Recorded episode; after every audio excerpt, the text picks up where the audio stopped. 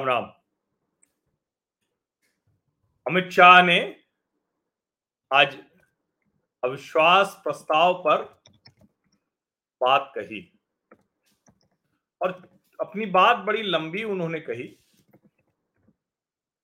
दो घंटे से अधिक, दो घंटे से अधिक वो बोले 125 मिनट और उस 125 मिनट में उन्होंने कोई भी ऐसा जो मुद्दा था जिस पर देश के लोगों को ये जानने की इच्छा हो कि सरकार कर क्या रही है, पहले की सरकार से बेहतर है बदतर है, जो सरकार कर रही है उसमें कोई उसका विजन है, कोई दृष्टि है ये जो सब कुछ लोग जानना चाहते थे, देश की जनता समझना चाहती थी, वो सब 125 मिनट में बताया उन्होंने। लेकिन उस 125 मिनट से जो कहें कि उस सागर में से जो मोती चुनने का काम था, वो मैंने आपके लिए किया है। और तीन बड़ी बातें। अमित शाह के भाषण की तीन बड़ी बातें। वो नरेंद्र मोदी सरकार की कार्यशैली को स्पष्ट करती तीन बड़ी बातों से मोदी सरकार की कार्यशैली स्पष्ट है और यह भी पता चलता है कि दरअसल मोदी सरकार ने पिछले नौ वर्षों से अधिक समय में किया क्या है? और कल प्रधानमंत्री नरेंद्र मोदी बोलेंगे, लेकिन अमित शाह ने इतना विस्तार में भाषण किया है और सब कुछ बताया है कि अब तो यह भी लग रहा है कि आखिर अमित शाह बोलेंगे बोलकर खत्म करेंगे, उसके बाद नरेंद्र मोदी और उनके जो लोग होंगे, जो भाषण तैयार कर रहे होंगे, जवाब तैयार कर रहे होंगे, उनके लिए सोचना पड़ेगा कि क्या छोड़े हैं, क्या बचा है, कौन सी बात कल करेंगे। प्रधानमंत्री जी। हालाँकि प्रधानमंत्री जी का अपना एक तरीका है और उसमें कुछ वो लेकर आएँगे। लेकिन मुझे लगता है कि नरेंद्र मोदी का काम उन्होंने आसान कर दिया। और अब नरेंद्र मोदी को अपनी सरकार के उन कामों को इस तरह से बताने की आवश्यकता नहीं पड़ेगी। हालाँकि फिर भी मैं नहीं मानता कि वो नहीं बताएँगे, वो छोड़ेंगे, ऐसा मैं नहीं मानता। अब वो तीन बातें कौन सी हैं? और वो जो तीन बातें हैं, वो कैसे इस देश के आज के जो नीति नियंता है, सरकार है उसकी बातों को आगे बढ़ा रही हैं, कैसे वो काम कर रही है, मोदी सरकार क्या काम करना चाहती है, क्या होना चाहिए था? और जिसको पहले की सरकारों ने ठीक से नहीं किया। उन्होंने कहा, तीन बड़े हॉटस्पॉट, तीन ऐसी जगह जहाँ से देश को लगातार पीड़ा मिल रही थी, जो देश के लिए लगातार एक बड़ी मुश्किल बने हुए थे। वो तीन कौन से हॉटस्पॉट हैं? ऐसे कौन से इलाके हैं? ऐसी कौन सी जगह हैं? नंबर एक, जम्मू कश्मीर। नंबर दो, नक्सल प्रभावित क्षेत्र। नंबर तीन, नॉर्थ ईस्ट। और बहुत विस्तार से अमित शाह ने इन तीनों पर बताया। तीनों पर एक एक करके बात की। और उन्होंने कहा कि हमारी जो कश्मीर की पॉलिसी है, उसमें हम हुर्रियत, जमीयत और पाकिस्तान उनसे बात नहीं करते हैं। हम सिर्फ़ कश्मीर के नौजवानों से बात करते हैं। और पत्थरबाजी की घटनाएँ पूरी तरह से खत्म हो गई। पूरी तरह से खत्म हो गई। आप कल्पना कीजिए कि जब हम बात करते हैं कि नॉर्थ ईस्ट तो नॉर्थ ईस्ट को लेकर हम अलग अलग नॉर्थ ईस्ट के जो राज्य हैं, उन राज्यों के बारे में भी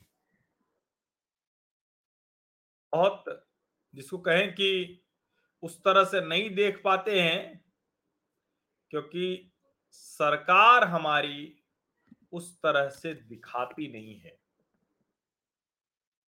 क्योंकि सरकार पूर्वोत्तर के राज्यों की बात उस तरह से नहीं करती। कश्मीर की भी बात उस तरह से नहीं होती थी।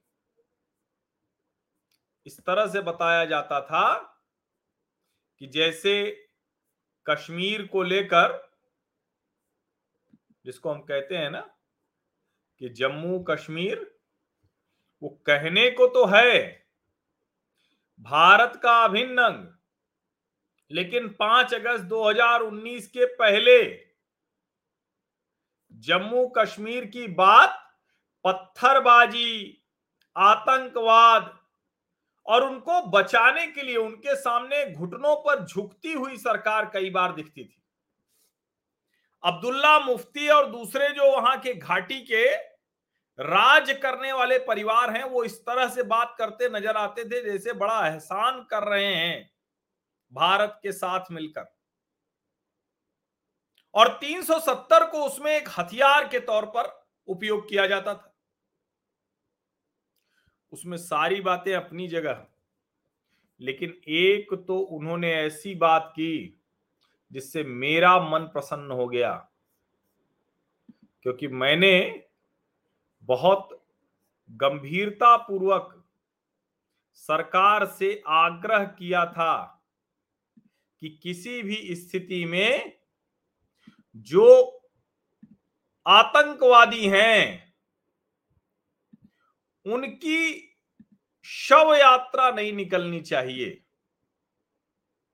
ये मैंने आग्रह किया था। और मैं कहता था कि दरअसल ऐसी जब शव यात्रा निकलती है तो दूसरे आतंकवादी तैयार हो जाते हैं। उन आतंकवादियों के तैयार होने की बुनियाद बनती है। और आज अमित शाह ने ये बात कही। उन्होंने कहा कि अब आतंकवादियों की शव यात्रा नहीं निकलती, वो जहाँ मारे जाते हैं, वहीं दफना दिए जाते हैं। ये बहुत बड़ी बात है। क्योंकि इसको लेकर कभी भी, जिसको हम कहते हैं ना कि कभी भी बहुत साफ़ राजनीतिक निर्णय नहीं हो पाता था।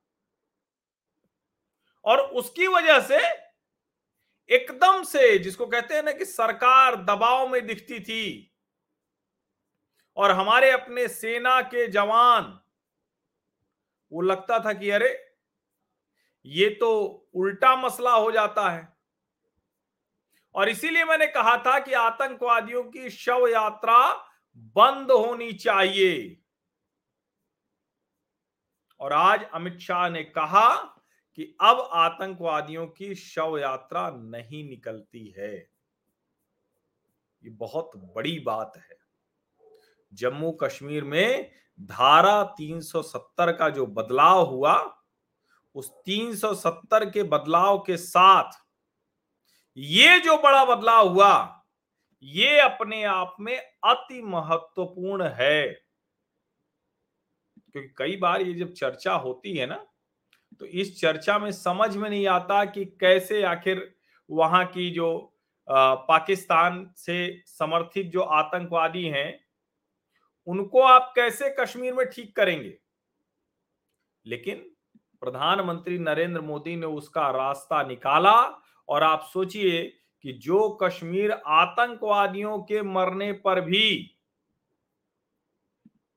और ज़्यादा वो उबाल में आ जाता था, अब वो कहीं उबाल में नहीं आता है। अब पूरी तरह से वहाँ कंट्रोल में है सब कुछ। और कंट्रोल में क्यों है? क्योंकि सरकार ने तय किया कि आतंकवादियों को कोई भी ग्लोरीफाई नहीं करेगा। आतंकवादी किसी भी स्थिति में उनकी शव यात्रा नहीं निकलेगी, उन्हें महान बनाने की कोशिश नहीं होगी। उनकी शव यात्रा के बाद और जो दूसरे जो आतंकवादी बनने की इच्छा रखते हैं उनको लगता है कि अरे, इतना ग्लैमर। और ये मैंने लिखा था 10 जुलाई 2016 को। उसका मैं अपने ब्लॉग का लिंक आपको शेयर करता हूँ, क्योंकि मैं बार बार कहता हूँ ना कि मेरा जो विश्लेषण होता है, मैं उसको पलट कर देखता हूँ कि कितना सही, कितना गलत। और मैंने लिखा था उसमें, मैं उसको पढ़ता हूँ थोड़ा, क्योंकि ये जो तीन सबसे बड़ी बातें हैं, ये देखिए 10 जुलाई 2016 को मैंने लिखा था, आतंकवादियों की शव यात्रा निकलनी बंद हो। बहुत छोटी सी पोस्ट थी ये, बहुत सामान्य पोस्ट थी। मैंने लिखा, हिंदुस्तान में हर साल करीब एक आध आतंकवादी ऐसा होता है जिसकी शव यात्रा के दौरान हंगामा होता है। हिंदू मुसलमान के बीच की कम होती, खाई ऐसी घटनाओं के बाद बड़ी हो जाती है। वैसे भी इससे बड़ा कुतर्क नहीं हो सकता कि आतंकवादियों का मानवाधिकार होता है। जो मानव होने की न्यूनतम शर्त पूरी नहीं करते, वो मानवाधिकार की दुहाई देते हैं। घाटी में माहौल बेहतर करने की कोशिश में ये सबसे बड़ी रुकावट है। और ये कोई ऐसा नौजवान नहीं था जिसके भटक जाने पर संदेह हो। ये बाकायदा हिजबुल मुजाहिदीन के कमांडर के तौर पर काम कर रहा था, आतंकवादियों की भर्ती कर रहा था ज़रूरी है कि हिंदुस्तान के सद्भाव के ताने बाने को बचाने के लिए किसी भी आतंकवादी का अंतिम संस्कार सार्वजनिक तौर पर होना बंद हो। और आज मैं खुश हूँ कि मोदी सरकार की नीति में यह शामिल हो गया है कि आतंकवादियों की शव यात्रा सार्वजनिक तौर पर नहीं निकाली जाएगी। 2018 में 2000 से अधिक पत्थरबाजी की घटनाएँ हुई थी और 2023 में एक भी पत्थरबाजी की घटना नहीं होती है। देश का एक ऐसा हिस्सा जो लगातार तनावग्रस्त रहता था, जहाँ लगातार विवाद होता था, जहाँ हिंसा होती थी, आज वहाँ ये सब बीते दिनों की बात हो गई। कई लोग कह रहे हैं कि अभी भी आतंकवादी गोलियाँ मारते हैं, कभी नागरिक मर जाते हैं, कभी सेना का कोई जवान अपने प्राण गंवा देता है। ये सच है। लेकिन उन घटनाओं में भी बहुत कमी आई है। और उसके पीछे वजह यही कि नरेंद्र मोदी सरकार की नीति कश्मीर को लेकर क्लियर थी, जो गोली चलाएगा, वो गोली खाएगा। और इसी वजह से चिनार कोर के कमांडर ने बताया कि एक साल से ज़्यादा कोई आतंकवादी अब घाटी में जीवित नहीं रहता है। ये क्लियर कट पॉलिसी है। इतनी शानदार, इतनी स्ट्रेट फॉरवर्ड पॉलिसी पहले की किसी सरकार ने नहीं की। और आप जमीयत, हुर्रियत पाकिस्तान तो छोड़िए। किसी भी ऐसे व्यक्ति से बात नहीं होती जो उस बातचीत के आड़ में जम्मू कश्मीर में आतंकवाद बढ़ा रहा हो, आतंकवाद फैला रहा हो। आज जो जम्मू कश्मीर बेहतर दिख रहा है, जो वहाँ मल्टीप्लेक्स चल रहा है, वहाँ लोग पिक्चर देख रहे हैं, वहाँ लोग फुटबॉल खेल रहे हैं, वहाँ शिकारा चल रहा है, वहाँ औद्योगिक गतिविधि हो रही है, इसी नीति की वजह से हो रही है। दूसरी बात अमित शाह ने कही, नक्सल प्रभावित इलाके। अमित शाह ने पहले भी कई बार कहा है, वो लगातार कहते रहे हैं, आज उन्होंने लोकसभा में फिर से वही बातें दोहराई कि अब नक्सलवाद सिर्फ़ छत्तीसगढ़ के कुछ जिलों में सीमित रह गया है। अब सिर्फ़ कुछ जिलों में सीमित रह गया है और वो कह रहे हैं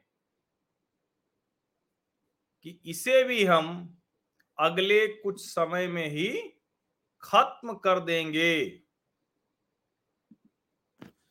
अब ये अपने आप में एक ऐसी चीज़ है, जिसको हम लोग दूर से नहीं समझ पाते हैं, लेकिन समझ में आता है। और अभी अमित शाह ने तीन दिन पहले ही नवीन पटनायक, जो उड़ीसा के मुख्यमंत्री हैं, उनको नक्सल प्रभावित इलाकों में बेहतरी के लिए उनकी प्रशंसा की थी। अब सवाल यहाँ यही उठता है कि आखिर इतने लंबे समय से ये फैला क्यों? क्यों फैल गया? और इस पर कोई लगाम क्यों नहीं रख पाई? क्यों नहीं लग पाई लगाम? ये सवाल बड़ा है। अब ये अलग बात है कि इसका जवाब नहीं हो पाता। इसका जवाब नहीं मिल पाता कि भाई आखिर क्या वजह हुई? क्या वजह हुई कि नक्सलवाद फैलता गया, लेकिन कार्रवाई नहीं हो पाई? क्या वजह हुई? अब उसकी वजह जब खोजने की कोशिश होती है तो एक लाइन में बात समझ में आती है कि पहले की सरकारों की कोई क्लियर कट पॉलिसी नहीं थी। और जब आज वो ये कह रहे थे कि 370 खत्म करने के बाद क्या कुछ हुआ है, उन्होंने बताया कि एक लाख अस्सी हज़ार टूरिस्ट पिछले साल आए, तैतीस सालों के बाद वहाँ थिएटर खुला। उन्होंने नक्सल प्रभावित क्षेत्रों पर बात करते हुए कहा कि अब ये कुछ जिलों में रह गया है। और ये तीनों समस्याएँ अपने आप में बहुत बड़ी समस्या है। इसीलिए जब नॉर्थ ईस्ट की बात होती है तो कश्मीर की समस्या का समाधान लगभग हुआ। नक्सल प्रभावित इलाकों को धीरे धीरे खत्म किया गया। अब वहाँ सुख शांति है, कुछ ही जगहों पे बचे हुए वो भी धीरे धीरे सरकार खत्म करेगी। और नॉर्थ ईस्ट पर वो बहुत लंबा बोले। उन्होंने कहा कि सरकार ने तय किया एक प्रधानमंत्री जो नौ सालों में पचास बार जाता है, इसके पहले कौन कितनी बार जाता था? ये बड़ा सवाल है। और उन्होंने कहा कि इस देश में जो कम्युनल दंगे हुए, वो जवाहरलाल नेहरू, इंदिरा गांधी और राजीव गांधी के समय में ही अधिक हुए। उसकी पूरी फहरिस्त उन्होंने गिनाई। लेकिन नॉर्थ ईस्ट को लेकर उन्होंने कहा कि हम वहाँ हर किसी से बात कर रहे हैं। कोई ऐसा नहीं कि जिसके साथ हम बात न कर रहे हैं और हमने कोशिश की कि लगातार कैसे इसको ठीक किया जाए। अब सवाल यहाँ यही है कि क्या नॉर्थ ईस्ट पर सचमुच इसके पहले की सरकारें इस गंभीरता के साथ काम कर रही थी? उन्होंने जो बात कही ना कि road connectivity, rail connectivity, air connectivity ये बेहतर की जिसकी वजह से दिल्ली से जुड़ गया। दिल्ली से दूरी कम हो गई। लेकिन इससे बड़ी बात यह है कि दिल से दूरी कम हुई है। और अमित शाह का 125 मिनट का जो भाषण है, वो तो पूरे भाषण पे ही चर्चा करने लायक है। लेकिन मैं इन तीन मुद्दों की बात कर रहा हूँ। जम्मू कश्मीर का आतंकवाद, पूर्वोत्तर का आतंकवाद और नक्सल प्रभावित आतंकवाद, नक्सल आतंकवाद। ये तीनों इस देश की बड़ी समस्या थी। तीन के तीनों।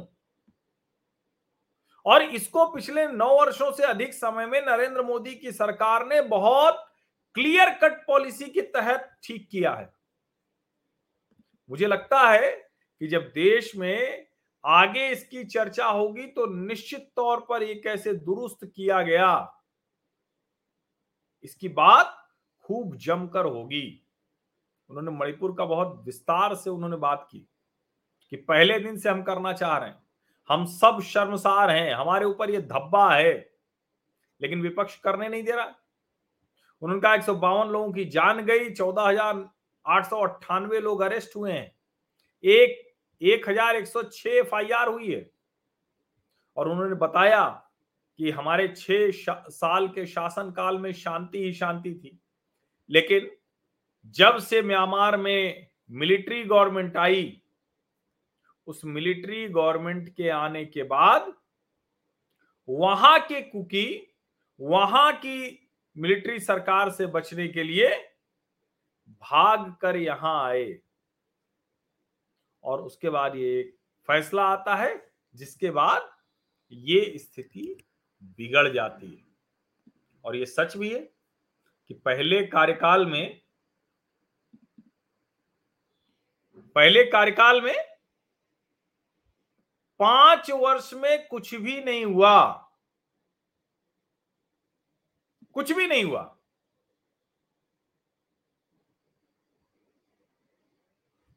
और इसीलिए मैं कह रहा हूँ कि जब तक आप ये समझेंगे नहीं कि पॉलिसी के तौर पर, पॉलिसी के तौर पर जब तक कोई सरकार काम नहीं करती है तब तक निर्णय नहीं आता है और कश्मीर, पूर्वोत्तर और नक्सल आतंकवाद। इन तीनों पर अगर एक तरह से कहें कि जो रोकने में मदद मिली है तो उसकी बड़ी वजह यही है। और वैसे तो बहुत सी चीज़ें हैं, वो सब की चर्चा की जा सकती है, लेकिन ये तीन बिंदु मुझे लगता है कि ठीक से बात इसकी होनी चाहिए। इसीलिए मैंने कहा कि इस सरकार की कार्यशैली को समझने के लिए ये तीन मसले हैं जिसको जानना, समझना बहुत ज़रूरी है। कल अभी अविश्वास प्रस्ताव पर प्रधानमंत्री नरेंद्र मोदी बोलेंगे। अब ज़ाहिर है। अच्छा ठीक है, एक करोड़ अस्सी लाख अच्छा मैंने शायद एक लाख कह दिया उसको। एक करोड़ अस्सी लाख, ठीक बात है, पिछले साल। एक लाख तो कुछ होता नहीं। एक करोड़ अस्सी लाख पर्यटक पिछले वर्ष पहुँचे हैं। इस तरह के परिवर्तन हमें आम तौर पर वैसे समझ में नहीं आते वैसे तो बहुत लंबा चौड़ा भाषण था, उसकी हर बात पर खूब चर्चा हो सकती है। लेकिन अच्छी बात यह है कि मणिपुर पर बहुत विस्तार में चर्चा हुई और अभी भी गृह मंत्री संभवतः कल वो मिलेंगे। उन लीडर्स से, उन लोगों से जो मणिपुर के हैं, उन ट्राइबल लीडर्स से मिलेंगे।